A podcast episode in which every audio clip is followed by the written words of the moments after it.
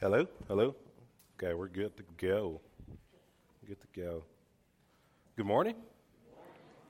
Um, this morning we will be in Mark fourteen, starting in verses, starting in verse fifty-three.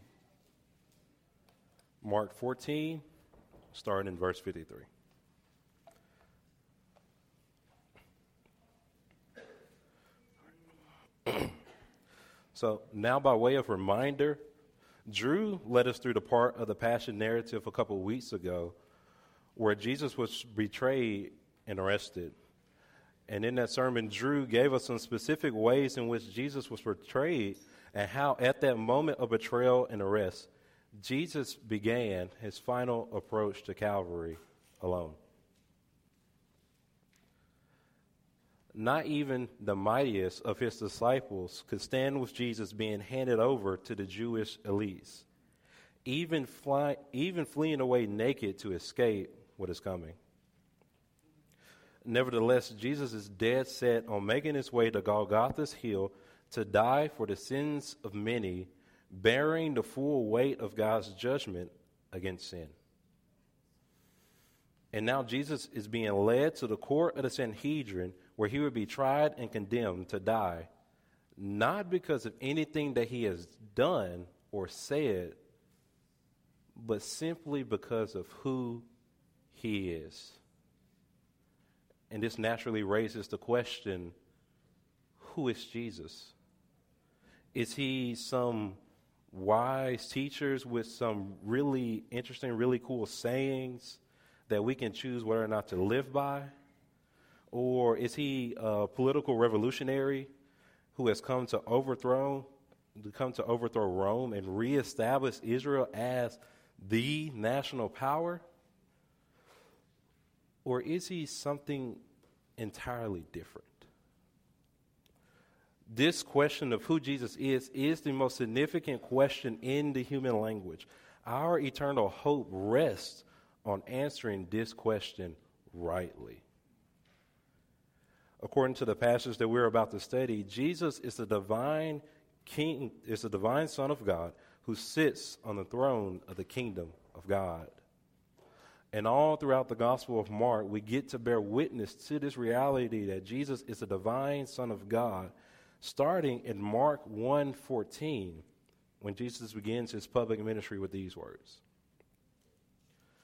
The time is fulfilled, and the kingdom of God is at hand. Repent and believe in the gospel. And we also see the eternal Son of God exercise his authority as king of the kingdom of God as he calms the storms. He casts out demons, heals the sick, raises the dead, and most importantly, forgives people of their sins.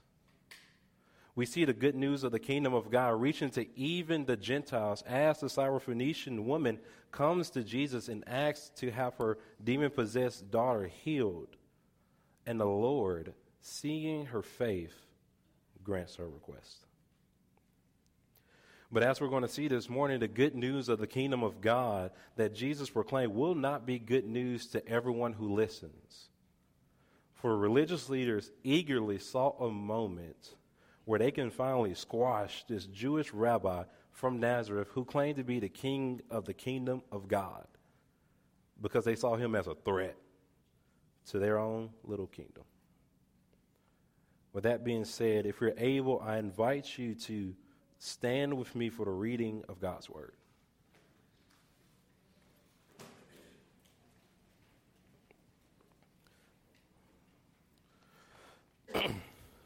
Starting in verse fifty-three.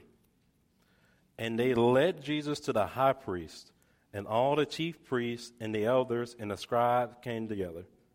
And Peter had followed him at a distance, right into the courtyard of the high priest. He was sitting with the guards and warming himself at the fire. Now, the chief priests and the whole council were seeking testimony against him to put him to death. But they found none. For many bore false witness against him, but their testimony did not agree. And some stood up and bore false witness against him, saying, "We have heard him say, 'I will destroy this temple that is made with hands, and in three days I will build another not made with hands.' Yet even about this, their testimony did not agree. And the high priest stood up in the midst and asked Jesus, 'Have you no answer to make? What is it these men testify against you?' But he remained silent and made no answer.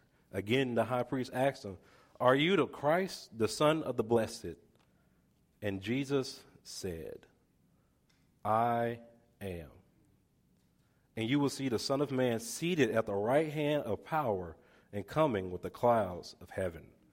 And the high priest tore his garments and said, 'What further witness do we need? You have heard his blasphemy. What is your decision?' And they all condemned him as deserving death. And some began to spit on him and to cover his face and to strike him, saying to him, 'Prophesy.' And the guards received him with blows." Father, I just pray that as we open your word this morning, I pray that you will speak through me to your people to encourage the saints to continue another week. May your word be clear. May it be compelling. May it be powerful. It's in Jesus' name we pray. Amen. You may be seated.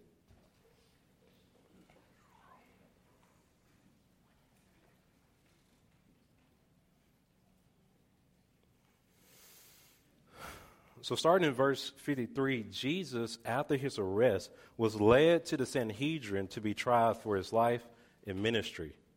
And I want you all to kind of picture the scene with me. During the time of Jesus, all religious matter would have been handled by the Sanhedrin. And the Sanhedrin was composed of seventy religious leaders who would gather together to hear religious court cases. And when they were gathered, they would all sit in a, a kind of semicircle-like, with the high priest in the middle of the semicircle and the individual on trial in the middle space in front. There should be a picture somewhere. There it is. And so that's what a meeting of the Sanhedrin would look like. As you can see, all the elders are sitting around the outside with the high priest in the middle, and the person that's being accused is in the middle. And this particular night, the individual on trial before the Sanhedrin is none other than Jesus of Nazareth. Now, for the Sanhedrin to condemn Jesus as someone who deserved death, They needed to. They needed the testimonies of two witnesses that corroborated with one another in order to convict him. So Jesus is standing there before the council, and people are being brought up to bear false witness against Jesus. But time after time, their testimonies concerning Jesus fall apart. Or, as Mark puts it, they do not agree. They even try to use Jesus' words against him. If you look with me starting in verse fifty-eight, which says, "We have heard him say, 'I will destroy this temple that is made with hands, and in three days I will build another not with, not made with hands.'" Jesus actually does make this statement in John two, but Mark writes, "Yet even about this," something that Jesus actually said, their testimonies did not agree.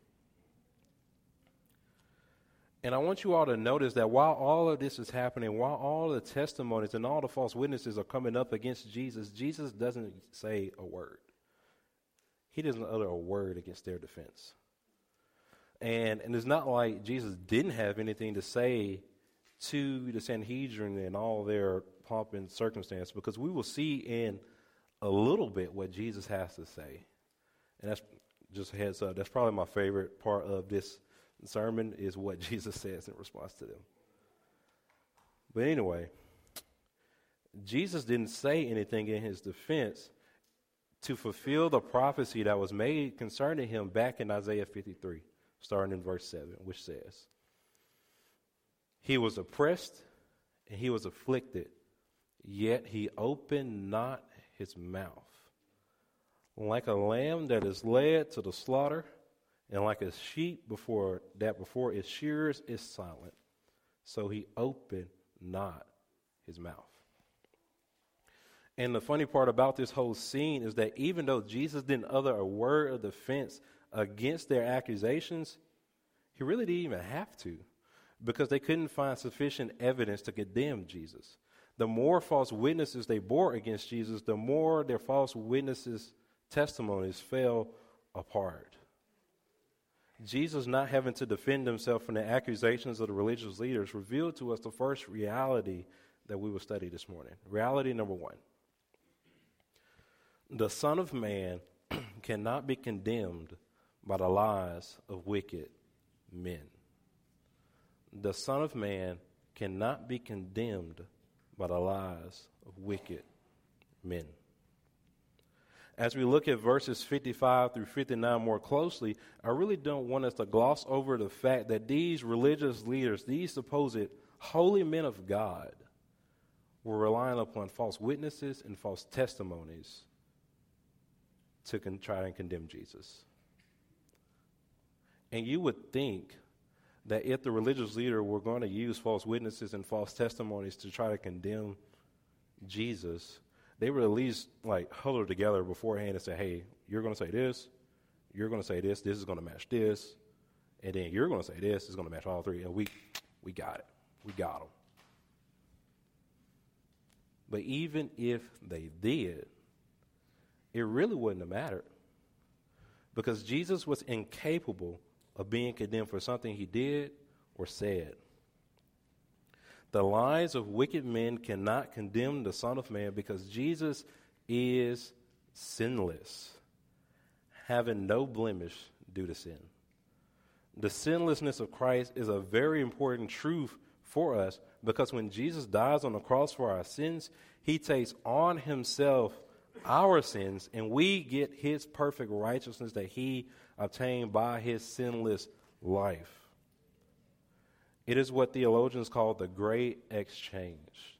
Paul writes in Second Corinthians five twenty-one this: for our sake he made him to be sin who knew no sin, so that in him we might become the righteousness of God. This idea of the great exchange comes from the Old Testament Day of Atonement, where a spotless lamb without blemish will be killed to atone for the sins of the nation.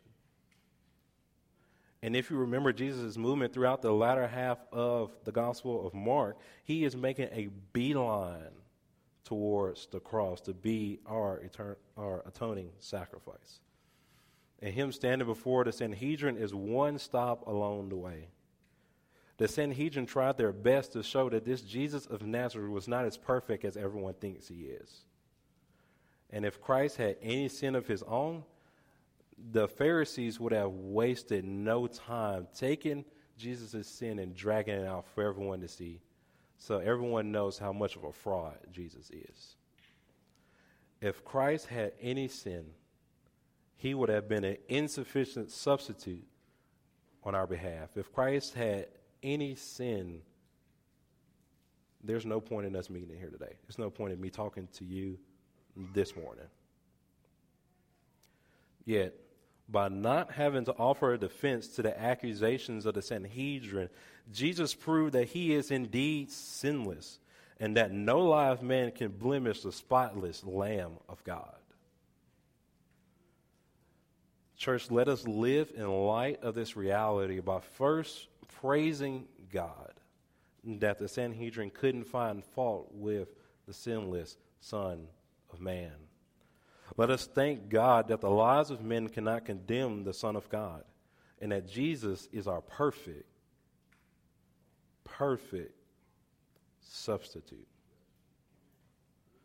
And let us seek to live a life that is above reproach, so that when the lies of men come against us to declare of guilt, to declare us guilty of some grievous sins, they come to nothing because they do not agree. Peter, in his first letter to the same audience, writes this: First Peter two twelve, keep your conduct among the Gentiles honorable, so that when they speak against you as evildoers, they may see your good deeds and glorify God on the day of visitation. Church, may no serious claim against our character be able to be sustained against us because we are not keeping our conduct among the Gentiles honorable. As we make our way through the text, starting in verse sixty-one, the high priest, after all these false witnesses and all these false testimonies, failed to produce the desired effect of a condemnation against the Son of Man. He sees Jesus just standing there, not saying anything. And he finally has enough. He's finally like, this dude's going to have to say something. Listen to what he says. Have you no answer to make? What is it these men testify against you? But he, that is Jesus, remained silent and made no answer. Now, the high priest's blood, blood is probably boiling at this point, and you can kind of just feel the tension rise in the room as the high priest asks Jesus a very direct follow-up question. This is what he says. Are you the Christ, the Son of the Blessed? At this moment, you can kind of picture the room go silent as everyone's head turns to Jesus to see what he has to say. Then Jesus opens his mouth. Verse sixty-two. And Jesus said, I am. And at that moment, time probably stood still as all the jaws of the Sanhedrin just hit the floor, because Jesus, in three letters, declared himself to be the Christ, the Son of the Blessed, to whom belongs the kingdom of God. And the Sanhedrin knew exactly the point Jesus was making when he uses the phrase, I am. For Jesus to use the same phrase in responding to, wait, for Jesus... comma, use the same phrase in responding to the Sanhedrin that in the Greek translation of the Old Testament is the same phrase that God used when he declared to Moses that he is Yahweh, or I am who I am. Furthermore, this was not the only time that Jesus uses the phrase I am when referring to himself. In the Gospel of John, there are eight I am statements that Jesus makes that points the reader to the fact that he is the divine Son of God who has come to save sinners like you and me. So, the high priest definitely got more than what he was bargaining for in asking Jesus that question. But wait, there's more.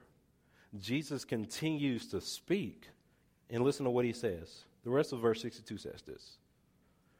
And you will see the Son of Man seated at the right hand of power and coming with the clouds of heaven.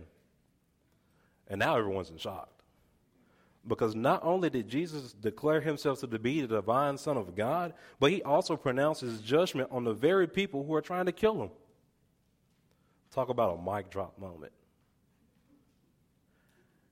And any hope of Jesus escaping this moment with his life just evaporated with those two sentences. But what a sweet reality for us to dwell on this morning. Reality number two. The Son of Man will return to destroy the kingdom of man. The Son of Man will return to destroy the kingdom of man. I think it would be really helpful for us as we look at Mark's account of what Jesus said to the Sanhedrin, that we also view Mark's account in light of the other two synoptic gospels so that we can understand more clearly why Mark writes Jesus' words the way he does. And you'll, you'll see what I'm talking about in a little bit. Matthew twenty-six sixty-four, the parallel account, Matthew writes this. Jesus said to him, Jesus said to the high priest, you have said so. But I tell you, from now on you will see the Son of Man seated at the right hand of power and coming in the clouds of heaven. And in Luke's account, which is Luke twenty-two, verses sixty-seven through sixty-eight, Jesus responds in this way. If I tell you, you will not believe. And if I ask you, you will have no answer. But from now on, the Son of Man shall be seated at the right hand of the power of God." When we view these three gospel accounts together, we see that by far Mark's account, Mark's writing of this is by far the most emphatic of the three. Because we see in Matthew's account, Jesus just answers with a simple, "You have said so." And in Luke, Jesus responds with a statement of the council's unbelief by saying, "If I tell you, you will not believe. And if I ask you, you will not answer." But Mark writes that Jesus emphatically declares to the Sanhedrin, "I am." Now this raises a very interesting question. What was what was Mark's purpose in in writing Jesus' response to the Sanhedrin with so much gusto? I was talking to Drew this week. I just asked him, it's just like, what's the purpose of Mark writing it with so much stank on it, you know? Just so much. Ugh. What was Mark trying to accomplish by writing it this way? And if you remember the context that Mark is writing in, Mark is writing to the church at Rome, which was undergoing severe persecution under Nero. And during any time of suffering, let alone persecution, it is difficult to remain firm in the faith when brothers or sisters are being killed for following Jesus. It must have been a constant temptation for them, just as it is for us, to wonder if this Jesus is really worth following with our entire lives. We often ask ourselves the question, is Jesus who he claimed to be? And Mark is writing to remind the church that following Jesus is, er, is worth every drop of blood that they will spill for following Jesus, because Jesus is exactly who he said that he is. When the high priest asked Jesus to identify himself, Jesus didn't hesitate. He declared, "I am." Furthermore, Jesus declared that the religious leaders would see the very judgment of God come upon them. Listen again to what Jesus has to say. Verse sixty-two. "You will see the Son of Man seated at the right hand of power and coming with the clouds of heaven." Jesus, in making this statement, is pointing us back to Daniel chapter seven, verses thirteen and fourteen, which is a prophecy of Christ's triumphant victory over every principality and power of this fallen world. Just listen to Daniel's prophecy here. And if it doesn't fire you up, it isn't, if Daniel's words here doesn't just get something going to you to go suffer for Jesus' sake, I can't help you. But anyway, Daniel chapter seven. "I saw in the night visions, and behold, with the clouds of heaven there came one like a son of man. And he came to the Ancient of Days and was presented before him. And to him," not anyone else, "to him was given dominion and glory and a kingdom, that all peoples, nations, and languages should serve him. His dominion is an everlasting dominion which shall not pass away, in his kingdom one that shall not be destroyed. This is our God." This is why people go willingly to their deaths following Jesus. This is why Mark writes Jesus' words this way to encourage the saints in Rome. Jesus is king, not Nero. Jesus. And he has promised to come back and destroy all earthly kingdoms. And if you're a Christian in the room and you're fearful or facing persecution or anything for following Jesus, just read John's words in Revelation nineteen, starting in verse eleven. Then I saw heaven open, and behold, a white horse. The one sitting on it is called Faithful and True, and in righteousness he judges and makes war. His eyes are like a flame of fire, and on his head are many diadems. And he has a name written that no one knows but himself. He is clothed in a robe dipped in blood, and the name by which he is called is the Word of God. And the armies of heaven, arrayed in fine linen, white and pure, were following him on white horses. From his mouth comes a sharp sword with which to strike down the nations, and he will rule them with a rod of iron. He will tread past the wine of the fury of the wrath of God the Almighty. On his robe and on his thigh he has a name written, and here's his name: King of Kings and Lord of Lords. Amen. The whole point of the book of Revelation was to remind the saints that Jesus wins in the end, despite how it looks now. The church in Rome had no choice but to trust the promise of Jesus. Saint Rose Community Church, the Son of Man will return to destroy the kingdom of man, and you can take that to the bank. Amen? Thank you.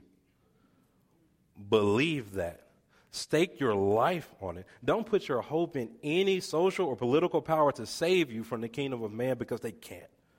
Don't believe that if we get so-and-so in the White House or so-and-so in the governor's mansion or so-and-so in the mayoral office that everything will turn out for the better and we're all going to sing Kumbaya and have steak.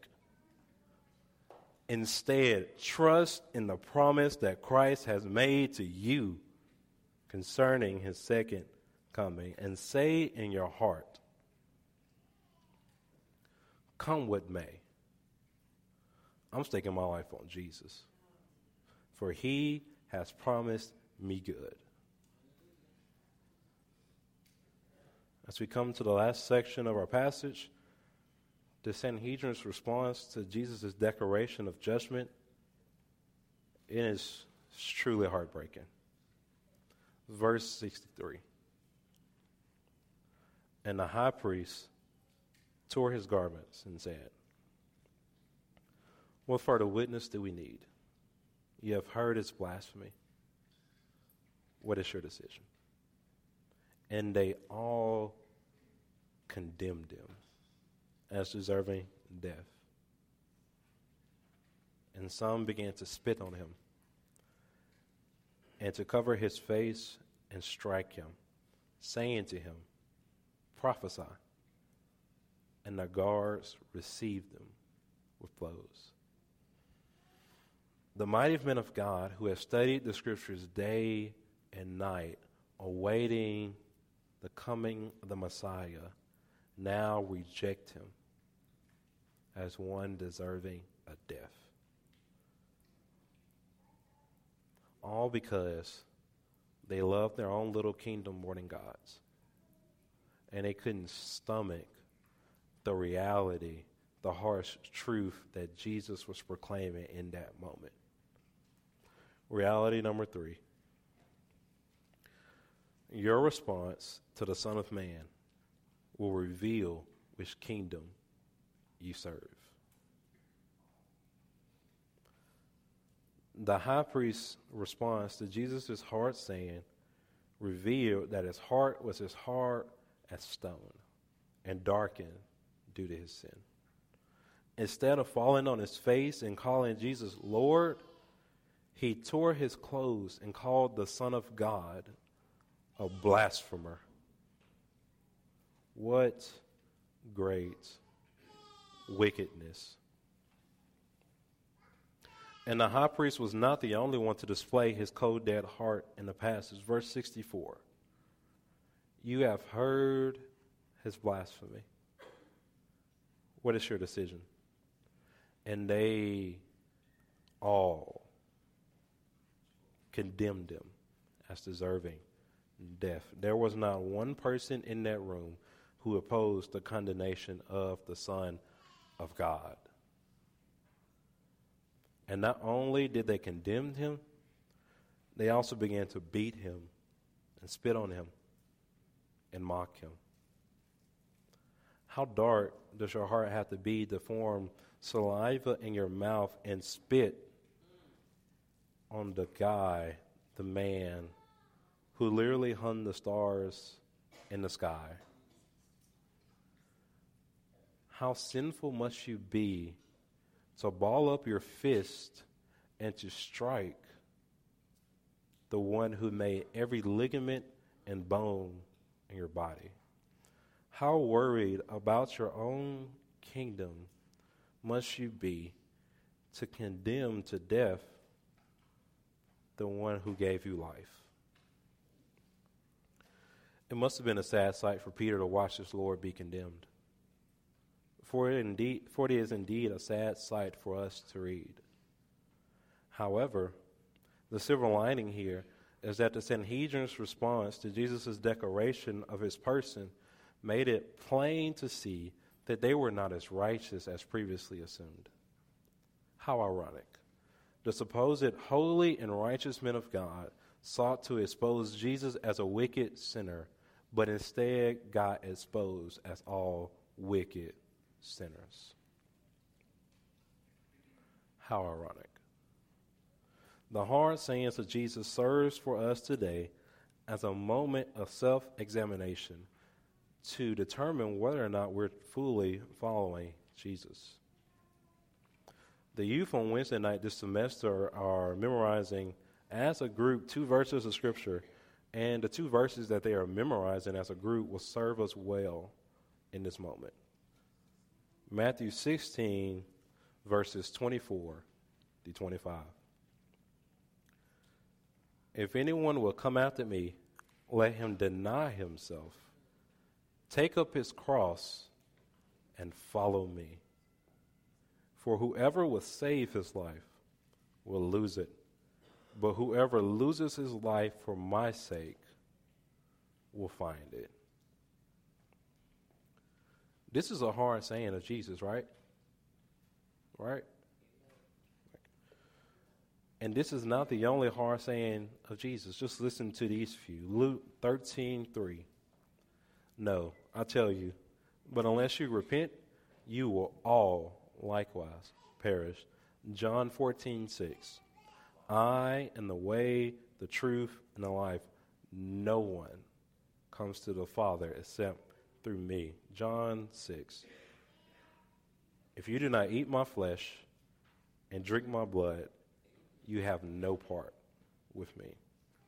Luke fourteen twenty-six. If you do not hate your own father and mother, yes, even your own life, you cannot be my disciple. Matthew five, you cannot serve both God and money.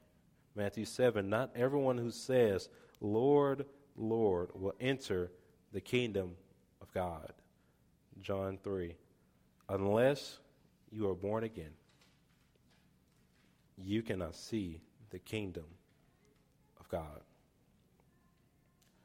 I can go on and on all day, but I hope that you're starting to get the picture.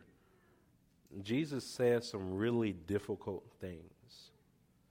And as we commit ourselves to following Jesus and studying his word, that means that in our Bible readings or the sermons that we listen to or community groups that we're a part of, we will come face to face with the hard sayings of Jesus. And when we do, we will face a decision that will reveal to us and to one another and to God Almighty which kingdom is ruling in our heart in that moment. So the next time you open your Bible or come to a corporate gathering such as this morning or go to community group and you arrive at a passage of Scripture that teaches the difficult truth to swallow, I invite you not to close your Bibles or close your hearts to what God has to say to you in a moment. Don't be like the Sanhedrin who rejected the Son of God to their own destruction. Don't close your heart to God, for there is grace waiting you on the other side of that difficult saying. Actually, Romans four teaches us that conviction that we feel in the moment when we encounter a difficult text It's actually the kindness of God that is meant to lead us to repentance.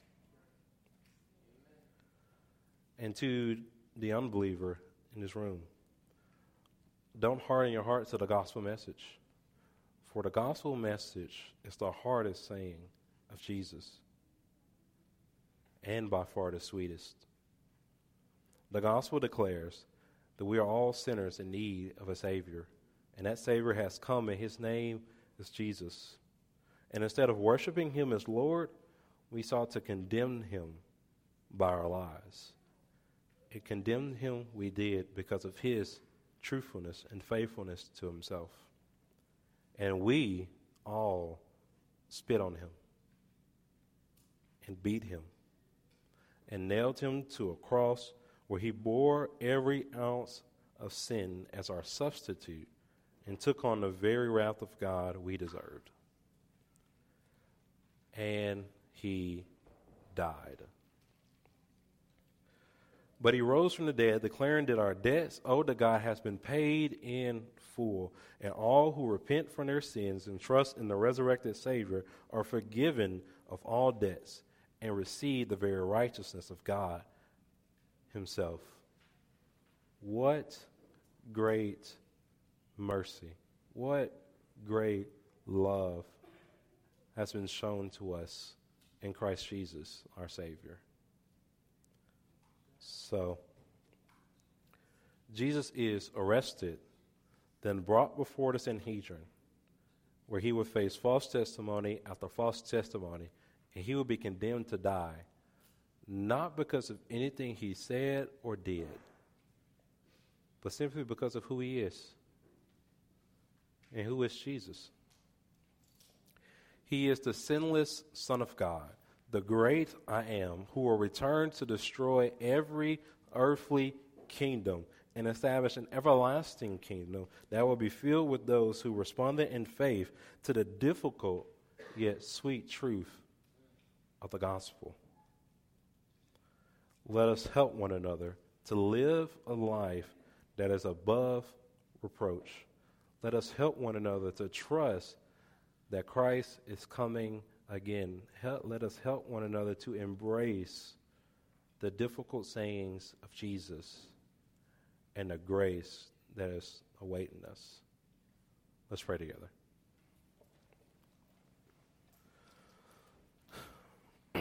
Father, we thank you that you sent Christ to die for us. We thank you that he bore every one of our sins. And I pray that, I'm just so thankful, that forgiveness is not conditioned on our performance, but instead on your mercy. And so I pray that as we go throughout the rest of today and out throughout the rest of the week, that we will be faithful to help one another live in light of the realities that were presented this morning. Help us, Lord. It's in Jesus' name we pray. Amen. Stand and respond in song.